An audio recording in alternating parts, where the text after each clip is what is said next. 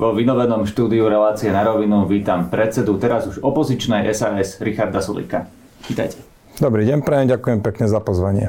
Pán Sulik, prečo vaša jediná požiadavka bol odchod Igora Matoviča, ak vlastne on by naďalej zostal šéfom najsilnejšej vládnej strany. No ale už by nebol členom vlády a tá realita je taká, že je pôvodcom veľkej väčšiny problémov, s ktorými táto vláda zápasí, či už presadzovanie miliardových výdavkov e, za pomoci fašistov alebo znásilňovanie legislatívneho procesu. V nejakom momente jednoducho si poviete, že už to ďalej nejde. Nejde. Pri najlepšej voli to nejde.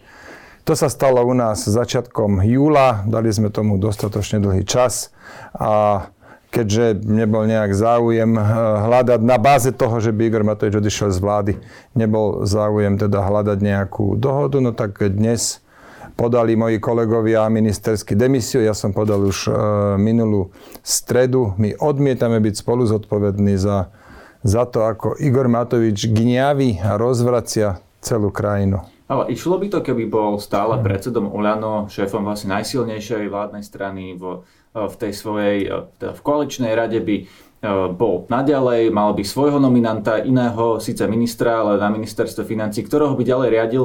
Toto všetko by mohol robiť naďalej. No ale už predsa len nie je členom vlády a, a je to o niečo menej. No my nemáme teraz ľubovoľné možnosti, ktoré by sme chceli k dispozícii, tak musíme brať tie, ktoré sú. A toto sme si povedali my v strane, že to by mohlo byť riešenie, ako dovládnuť, keby teda Igor Matovič tej vláde nebol, ale tak dohode nedošlo a my sme dnes podali demisiu, lebo my odmietame za jeho vyčíňanie prevze, preberať, e, byť, byť spolu zodpovedný. To otázko smerujem skôr k tomu, či to nebola nejakým spôsobom zámienka na odchod z vlády, to naznačuje nakoniec aj Olano. A mne to vyplynulo aj z rozhovoru s pani Janou Ciganíkovou, ktorú som mal v tomto štúdiu pred mesiacom. Ona totiž povedala, že vlastne SAS už aj tak v tej vláde nevie presadiť svoje priority a že vám vlastne bude lepšie v opozícii a že aj s výhľadom na najbližšie voľby je to vlastne pre SAS výhodnejšie. Nie, nie, nie, zamienka to nebola v žiadnom prípade. Naopak, mne osobne sa napríklad dobre ministrovalo, pokiaľ viem mojim kolegom tiež. E, Ivan Korčok bol možno najúspešnejší minister tejto vlády. Aj Braňo Gröning, aj Maria Kolíková, oni všetci boli v tých hodnoteniach, boli vždy vysoko. Ja takisto Vôbec to nie je tak, že nám by sa to zunovalo. My odchádzame so smútkom z tej vlády. Dobre, hovorí to Olano, lebo tak čo majú hovoriť? Majú hovoriť to, že s Igorom Matovičom sa fakt nedalo a preto títo štyria ministri za SAS odišli. No tak hovoria toto, ale zámienka to nie je v žiadnom prípade. Ak Igor Matovič teraz by odišiel z vlády, ja sa okamžite vrátim, preberiem kompletne celú zodpovednosť za chod ministerstva hospodárstva, tak ako to bolo aj doteraz a normálne fungujeme ďalej. Takže aká zámienka? Otázka je, či to naozaj nie je s výhľadom na tie najbližšie voľby, pretože e, dávalo by logiku, ak by ste sa chceli dištancovať od nepopulárnej vlády, ak by ste už rozmýšľali teda za tým horizontom dlhším ako jeden rok. My sa chceme dištancovať od Igora Matoviča, lebo tento človek, to je jeden problém za druhý, furt niečo vymyslí a furt, furt to je skratka buď nefunkčné, alebo škodlivé, alebo to stojí kopec peňazí, alebo je to nemorálne. Ja už neviem, čo jednoducho nedá, nedá sa fungovať a toto je náš jediný dôvod. Ešte raz vám hovorím, chápem, že naši oponenti budú rozprávať, to je zámienka a, a neviem čo, ale jednoducho nie je to pravda. Vonkoncom nie je pravda, že ja mám akúsi osobnú nenávisť voči Igorovi Matovičovi. To, keď bola pravda, tak odídem, keď mi verejne povedal, že som idiot, to už je rok a pol dozadu to, to vôbec nemá s osobnými vzťahmi nič. To má s tým, že my, ministri za SAS, sme už nevedeli riadne vykonávať svoju prácu. Skôr je otázka aj to, že uh, teraz vlastne takto.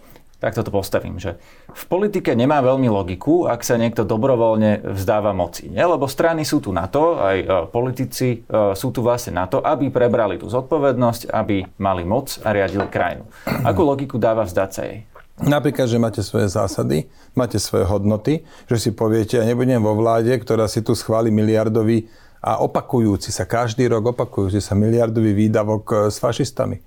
A práve, že v tej politike hodnoty a, a zásady sa veľakrát vytratia a už sa to bere len tak, že, že, že rýchlo musíme sa tu nahrabať všetci za mocou. My to nerobíme, ani v minulosti sme to nerobili. My nie sme prilepení na stoličky, na rozdiel od Igora Matoviča.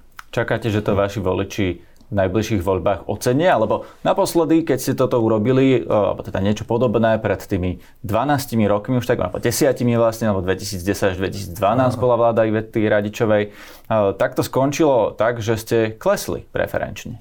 Tak raz, viete, no raz ste dole, raz ste hore. Ja už teda som v politike starý pes a toto som dávno, dávno prestal sa tu orientovať podľa prieskumov lebo nakoniec nikam to nevedie a nakoniec aj tak sa niečo na poslednú chvíľu zmení a, je všetko inak s tými, s tými preferenciami alebo teda s výsledkami vo voľbách.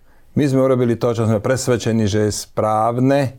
Ja netuším, kedy budú voľby, viem to, čo vy, že najneskôr budú vo februári 24 a dovtedy budeme naďalej konať tak, aby sme sa nemuseli hambiť sami pred sebou, aby sme sa vedeli našim voličom do očí pozrieť, aby sme neboli spolu zodpovední za vyčíňanie jedného jediného človeka. Priamým následkom toho, že vy ste odišli z tej vlády, je, že vlastne nechávate viac moci Igorovi Matovičovi, Borisovi Kolárovi, Veronike Remišovej nakoniec, že títo ľudia, ktorí teraz si doplnia svojich nominantov do vlády, budú si môcť viac robiť to, čo chcú na vašich miestach. Nie? Čiže teoreticky hrozí aj to, že presadia veci, ktoré ste doteraz mohli vetovať. No závisí od toho, kde. Preto, lebo v parlamente sa im to vôbec nemusí podariť. Tam sme boli viazaní koaličnou zmluvou a čo sa týka návláde, áno, tam môžu presadiť viac, no tak ale tak to je cena za to, že my sme odmietli byť spolu zodpovední za to, čo sa na vláde doteraz tak občas e, pretlačilo. Keď bol teda ten bager dobre naštartovaný, tak áno, s tým treba žiť. Áno. Ak budú voľby o rok a pol a stihne napríklad uh, zvyšok tej koalície spolu s niektorými opozičnými poslancami presadiť napríklad zákaz alebo obmedzenie potratov alebo e, zatvorenie obchodov v nedelu, veď to už je na stole, tak eh, nebudete to považovať aj za eh, ako keby vašu vinu, alebo nebudete za to cítiť zodpovednosť, že vlastne eh, vy ste ustúpili z toho priestoru, kde ste mali moc rozhodovať o tých otázkach a teraz ste nechali vlastne ich robiť si tieto rozhodnutia, s ktorými predpokladám vy nesúhlasíte. Zodpovedný vieme byť za niečo, za čo sme my hlasovali, takže ja viem byť zodpovedný za 21 poslancov strany SAS, tie hlasy viem garantovať to, čo odhlasujú ostatní, tak to musí byť oni za to zodpovední. Rozumiem, ale vo vláde malo... ste to mohli blokovať. Mali ste právo veta. V koalícii sme to mohli ano. blokovať. Zablokovali áno. ste napríklad zvýšenie daní. No, my sme si užili svoje s tým blokovaním, to teraz nechcem rozoberať, ale to vôbec tak nebolo, že jasne blokujete vybavené. Tam si treba pozrieť aj výroky Igora Matoviča o tom, ako toto sa nedá blokovať. On je v podstate človek, ktorý neustále hľadá konflikt, ktorý keď nemá konflikt, tak je nesvoj, je, je, možno, že až znervóznie a, a, a stále niečo má taká chyba k životu. Nedá sa naozaj takto pracovať, my sme dlhodobo na to upozorňovali. Teraz tej vašej otázke, áno, môže sa stať, že niečo bude prehlasované, nejaká vyslovená alebo pretlačené cez parlament nejaká hlúposť, povedzme zatvorenie obchodov v nedelu, no tak si napíšeme do volebného programu, že ako prvé zmeníme to, aby tie obchody mohli znovu byť otvorené a, a voliči rozhodnú, čo vlastne chcú. Tá kľúčová otázka o vašom pôsobení v opozícii znie, že ako sa zachováte, keď sa bude hlasovať napríklad o dôvere pre vládu Eduarda Hegera, alebo priamo pre premiéra, alebo pre jednotlivých ministrov, lebo pri zákonoch e, tam, keď vláde, alebo teda vládnym stranám niečo neprejde, tak s tým vedia žiť. Ale ak by ste im odvolali premiéra, tak padne vláda. Áno, a preto aj hovorím, že našim odchodom my žiadnu vládu nepovalíme, ako to, ako to teraz sústavne opakuje Igor Matovič pri každej príležitosti a je, je to skratka klamstvo. Našim odchodom vláda nepadá. A Áno, môže dojsť hlasovanie o dôvere vláde, pričom my sme s vládou Eduarda Hegera nemali problém, máme tam problém s jedným ministrom a preto ja si neviem predstaviť, že by sme hlasovali za vyslovenie nedôvery vláde Eduarda Hegera. Ale napríklad, keď bude odvolávanie Igora Matoviča, tak tam si viem predstaviť, že tie ruky sa zdvihnú. Neviem to teraz povedať definitívne, lebo takéto veci u nás rozhoduje klub. Mne veľmi záleží na tom, aby bol klub v tomto jednotný keď budú od vás požadovať podporu alebo chcieť podporu e, pre jednotlivé zákony alebo napríklad pre štátny rozpočet, čo budete chcieť na oplátku za tie vaše hlasy? No tak my sa najprv pozrieme na každý jeden takýto zákon a keď bude z nášho pohľadu rozumný, prospešný, tak taký zákon podporíme. A keď tam budú veci, ktoré sa nebudú pozdávať, alebo zákon ako celok budeme požadovať za hlúposť, ako teraz napríklad jeden poslanec Olano predložil že nejaký osobitný odvod pre, pre televízie, tak to je skratka taká to čistá hlúposť, tak jednoducho za to nezahlasujeme. Hotovo. Tým, že ste v politike už dlho, tak viete, že ono to občas funguje ako obchod, niečo za niečo. Jedna strana si chce presadiť svoje priority. Ak budete vy chcieť ďalej presadzovať nejaké svoje priority, viete si predstaviť, že poviete uh, vládnej koalícii súčasnej už teda bez vás, že vy nám podporíte naše a my vám vaše? A viem si to predstaviť, ale zase to nesme úplne, že do neba volajúca hlúposť, za ktorú by sme dvihli ruky.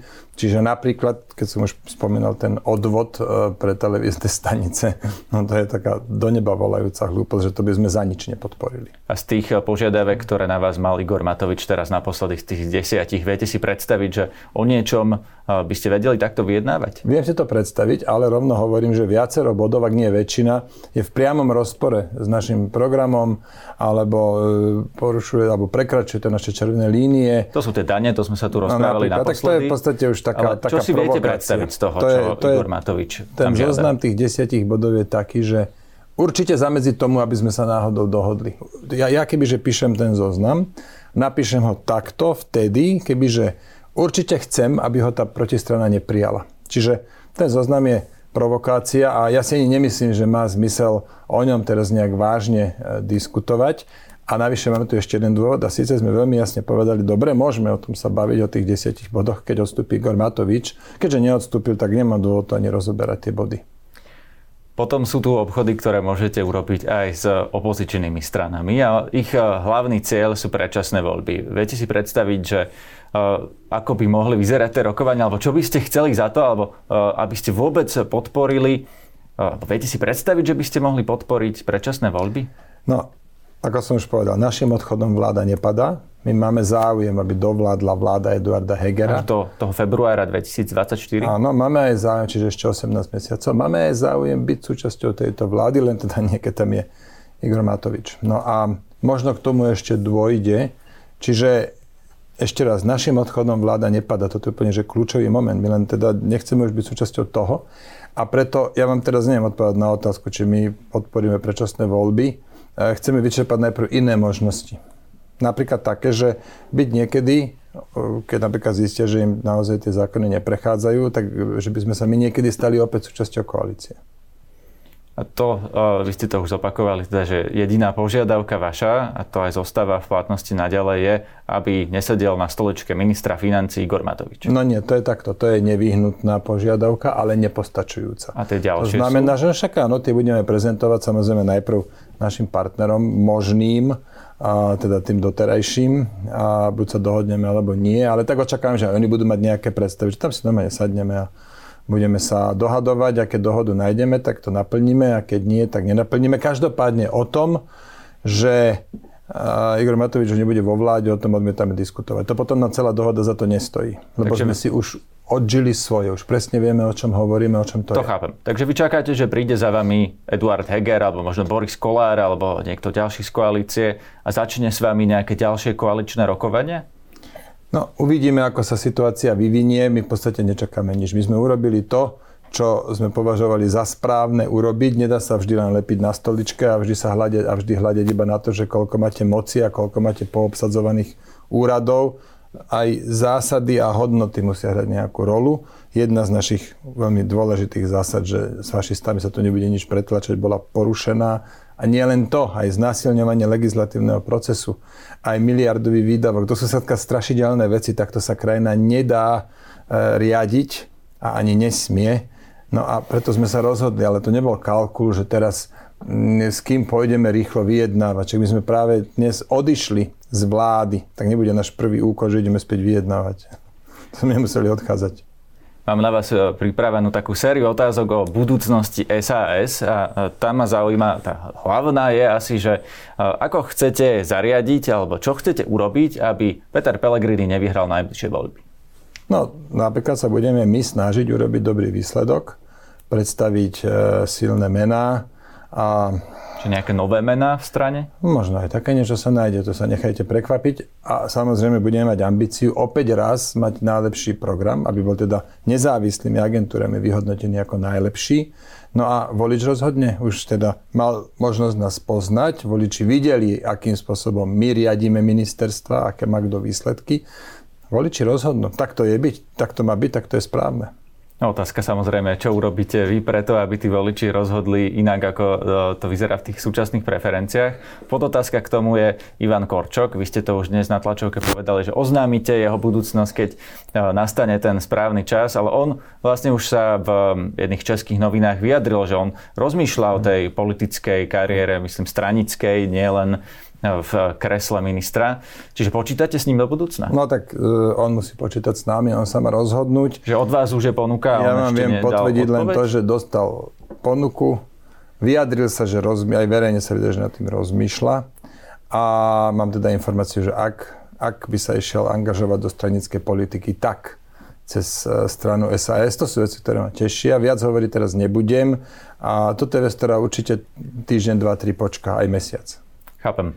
Prípadné spájanie sa s nejakými ďalšími menšími stranami, to znie ako logická stratégia. Ak by ste chceli toho Pelegriniho predbehnúť, že by ste potrebovali na seba nabalovať, chystáte mne sa to zdá byť, Mne sa to zdá byť zlá stratégia. My sme to ani nikdy nerobili, nejaké veľké spájanie.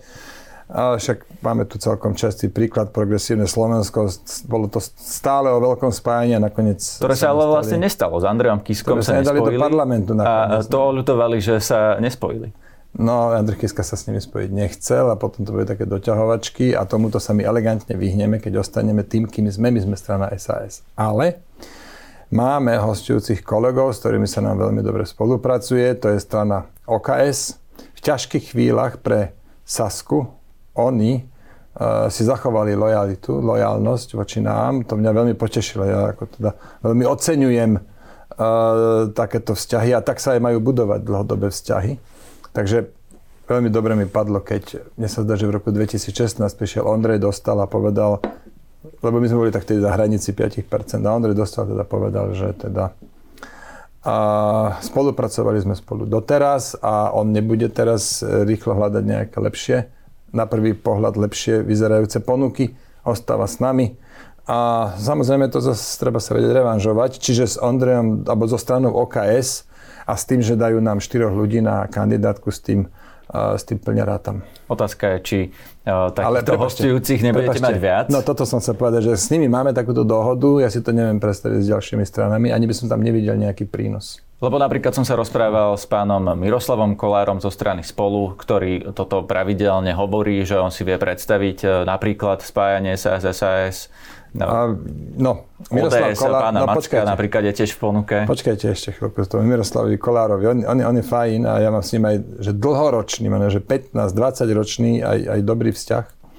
Len on je zároveň primátor Hlohovca. A my máme takú internú zásadu, že keď je niekto primátor alebo starosta, tak nemá byť, alebo aj župan, tak nemá byť v Národnej rade. Preto napríklad Juraj Droba nie je v Národnej rade. No a teraz uh, viem, že kandiduje znovu na primátora Hlohovca, No a keď bude zvolený, tak on by na našu kandidátku už nemal ísť a tým pádom ani nemá zmysel sa spájať so stranou spolu. ODS pána Macka?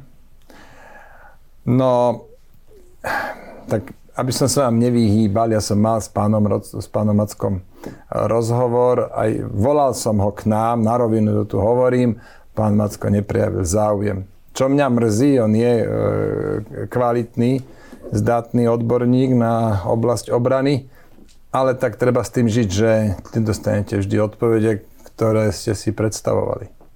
No a potom sa hovorí o tom, že Mikuláš Zurinda zvažuje návrat do politiky. On teda o tom naozaj vraj e, vážne uvažuje. Má nejaké rozhodnutie oznámiť zrejme koncom septembra, v októbri. On si čakal, ako sa tá situácia ano. vyvinie. E, ako sa staviate k jeho prípadnému Nečakáte, návratu? že pôjdu k nám na kandidátku, hej? No pýtam sa vás, či by ste teoreticky o nich nemali záujem. Nie, nie, nemali. Čiže v každom prípade oni budú mimo SAS, keby sa rozhodli vstúpiť Áno. do politiky ľudia okolo pána Zurindu. Áno. Aj keby vám to malo zobrať preferencie, lebo predsa len ste pravicová Nemali strana, on bol žiaden záujem. pravičiarstvo. Oni keď sa rozhodnú ísť do politiky, tak budú to vlastne celé stavať na tom, že sú konkurenciou k SAS, tak ani oni nemajú, nebudú mať najmenší záujem ísť e, k nám na kandidátku. To sa mi zdá byť úplne, že Rozumiem, ale tá logika by hovorila... myšlienka, tam nie je žiadna logika. Nie. Že vy by ste mali mať záujem o nich, aby vám neboli konkurenciou. Nie, toto pre mňa vôbec nie je logické. Nie. Ale kvôli napríklad ich minulosti, alebo kvôli niečomu inému? No, hovorí, teraz som to vysvetlil, že ak pôjdu, tak pôjdu ako alternatíva k strane SAS, tak nebudú predsa sa s nami chcieť spájať.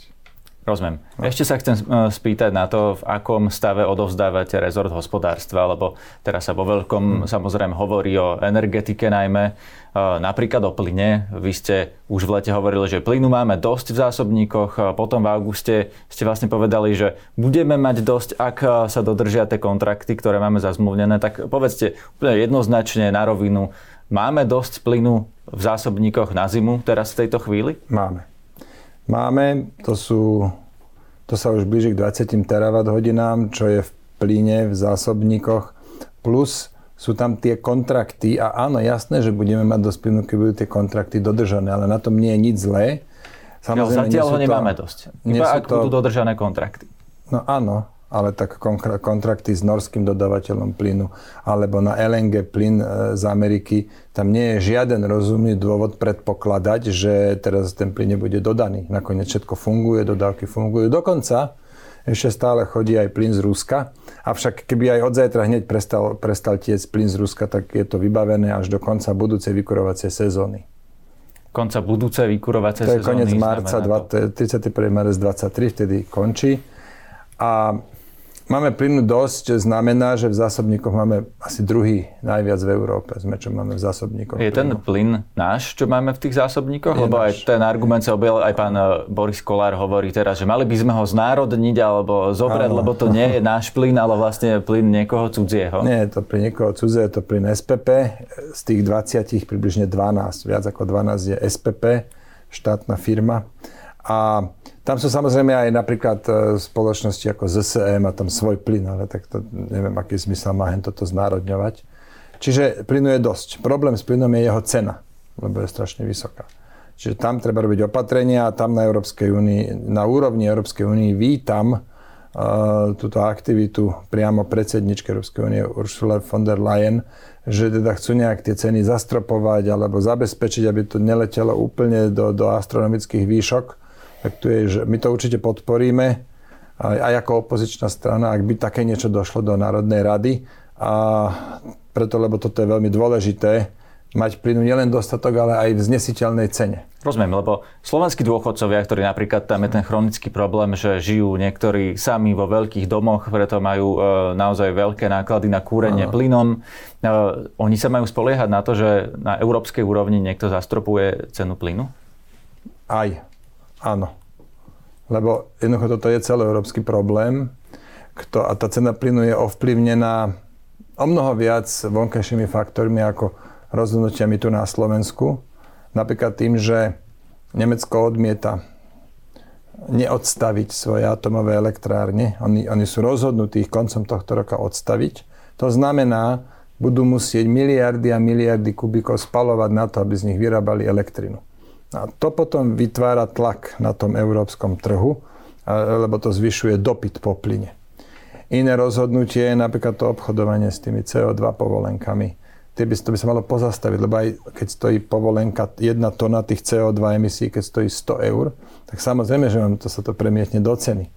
Čiže to, takéto veci, keby neboli, a to by s tým nič nemáme, tak e, cena plynu by bola nižšia. Výrazne. Otázka je aj to, že či vláda nemala spraviť ešte nejaké ďalšie kroky, aby tí ľudia neplatili tak veľa. A poviem vám príklady, lebo napríklad mi hovorili e, enviroaktivisti, že e, dá sa napríklad e, investovať viac peňazí do zateplovania, dá sa investovať na tepelné čerpadlá napríklad pre domácnosti. A dokonca pani Veronika Remišová hovorila, že ona vám ponúkala eurofondy, viac eurofondov na tieto veci a že ste to nechceli. No, to nie je pravda, že som to nechcel. Ona to síce ponúkala na vláde, ale následne, keď preverila situáciu, tak zistila, že ten typ eurofondov, ktorý ponúkala, my nevieme využiť na tepelné čerpadla. To sa je prosím vás najbližšie spýtajte, keď ju tu budete mať. A druhá vec je taká, že toto sme riadne nastavili a tá podpora pre tepelné čerpadla beží. Treba ísť na stránku siea.sk, to je Slovenská inovačná a energetická agentúra a tam si viete požiadať na, plynové, na, na teplné čerpadlo to je až 4500 eur. A už sme to tak nastavili, že nie je to hra rýchlych prstov, že 11 minút po polnoci je všetko preč, ale už to pekne pomaly odteká, lebo tú podporu dostanú prísľubenú tí, čo už majú v ruke zmluvu a nie len tí, čo by chceli. No a tam je teda tam je dostatok peňazí na to, je to skôr naraža to skôr na kapacitu tých inštalačných firiem. Čiže výrobcovia a firmy, ktoré to montujú, no. to neurobia tak rýchlo, aby už v tejto vykurovacej sezóne to mohlo nahrať nemajú plyn. dostatok, nemajú dostatok uh, aj, aj tovaru, ale aj tých servisných kapacít. Toto sa trochu zlepší budúci rok v, v lete. Podporili sme investíciu výnimočne na záhory firme Vajland. Dostali e, investičnú pomoc a začnú tam vyrábať 150 tisíc tepelných čerpadiel ročne. Aby ste mali predstavu, dnes sa na Slovensku predá okolo 7 tisíc, takže to je veľa. A rastie to, možno to bude 10 a oni vyrobia 150 tisíc. To samozrejme pôjde aj na export, ale ako sme sa s vedením eh, Vajlantu bavili, tak eh, slovenský trh bude viac uprednostnený. Nie, nie výlučne, ale bude tých tepelných čerpadiel viac k dispozícii. Rozumiem, pán Sulik, ale uh, zhodneme sa asi na tom, že túto zimu sa ľudia majú pripraviť na problém, nie? že bude drahý plyn a bude drahá elektrina. A Akou nie, logikou nie to nie je vaša, aj vaša zodpovednosť ako ministra hospodárstva? Elektrika, elektrika bude na úrovni dnešných cien, tam bude pár eur hore-dole ale iba do 85 e, minuloročnej spotreby. Jednoducho aj ľudia, aj domácnosti musia prispieť k riešeniu energetickej krízy a to tak, že ušetria 15% z toho, čo spotrebovali minulý rok. Toto je aj politika Európskej únie, preto sme si aj toto číslo zvolili. A v Rakúsku napríklad je to ešte viac, je to až 20% ale bez pomoci domácnosti vo výške tých 15% sa nám nepodarí tú krízu vyriešiť. Čiže chcete, aby ľudia šetrili? No, Ako majú šetriť? Čo majú spraviť? Vieme, že môžu si napríklad stlmiť radiátor o jeden stupeň, to je jedno z tých odporúčaní. Keď, Čo ešte keď majú kuria, robiť ľudia, kuria, aby ušetrili? Keď kuria elektrinou, Viete čo, takéto konkrétne typy našetrenia nájdete napríklad na stránke cia.sk aj na stránke Ministerstva hospodárstva. E, distribučné spoločnosti to tiež e, ponúkajú, oznamujú. Tak je veľa, veľa e, rôznych drobných krokov, ale výsledok je, že treba znižiť tú spotrebu, inak sa nám nepodarí vyriešiť energetickú krízu. My to nerobíme z radosti a teda rozhodne to pre mňa nie je potešením toto oznamovať, ale treba na rovinu povedať, milí ľudia, my sme naozaj že v extrémne ťažkej situácii a teraz musia všetci k tomu prispieť. No a ľudia domácnosti tým, že znižia svoju potrebu o 15 No a ešte raz, akou logikou to nie je aj vaša zodpovednosť, ak e, ste vlastne odchádzajúci minister hospodárstva a vlastne neurobili ste nejaké ďalšie kroky, aby e, sa to nestalo? No počkajte, my sme urobili tie kroky, aby tých 85% bolo za dnešnú cenu. Toto bol veľký významný krok. A síce, že dohodol som, to som ja osobne dohodol s, e, s vedením Enelu, ktorý, ktorý je spoluvlastník v slovenských elektrárniach, že vôbec dostaneme tých 6,15 terawatt hodín pre domácnosti v tej dnešnej cene. Potom sme spísali memorandum, to sme spoločne s ministrom financí predstavili, aj, aj s vedením e, NLU a EPH, to sú dvaja akcionári v slovenských elektrárniach. Potom sme sfinalizovali už tú samotnú ostru záväznú zmluvu. Potom sme poslali žiadosť o notifikáciu do Európskej komisie, tam čakáme na odpoveď. Zároveň, to sme riešili dnes na vláde, sme pripravili VHZ, to je Všeobecný hospodársky záujem, aby sa to mohlo realizovať. Čiže ako vidíte, množstvo úkonov sme spravili takých, aby ľudia mali tých 85% plynu, prepačte, elektriny v cene tohto ročnej.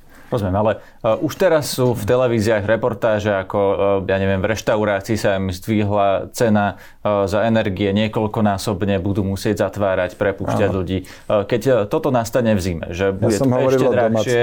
Hovoril uh, som o domácnostiach, tak, aj elektrina, aj plyn domácnosti. A tí ľudia uh, budú viniť vás, aj uh, vláda, ktorá bude uh, vtedy, teda súčasná vládna koalícia, možno nejaký nový minister hospodárstva, povie, že je to vina Richarda Sulíka, ktorý uh, to nezabezpečí zabezpečil inak. Ja Čo je vaša odpoveď? Ja s tým rátam, že teraz tú vinu budú váľať všetci e, na mňa, či už koalícia, vláda alebo nový minister hospodárstva. S tým treba jednoducho žiť.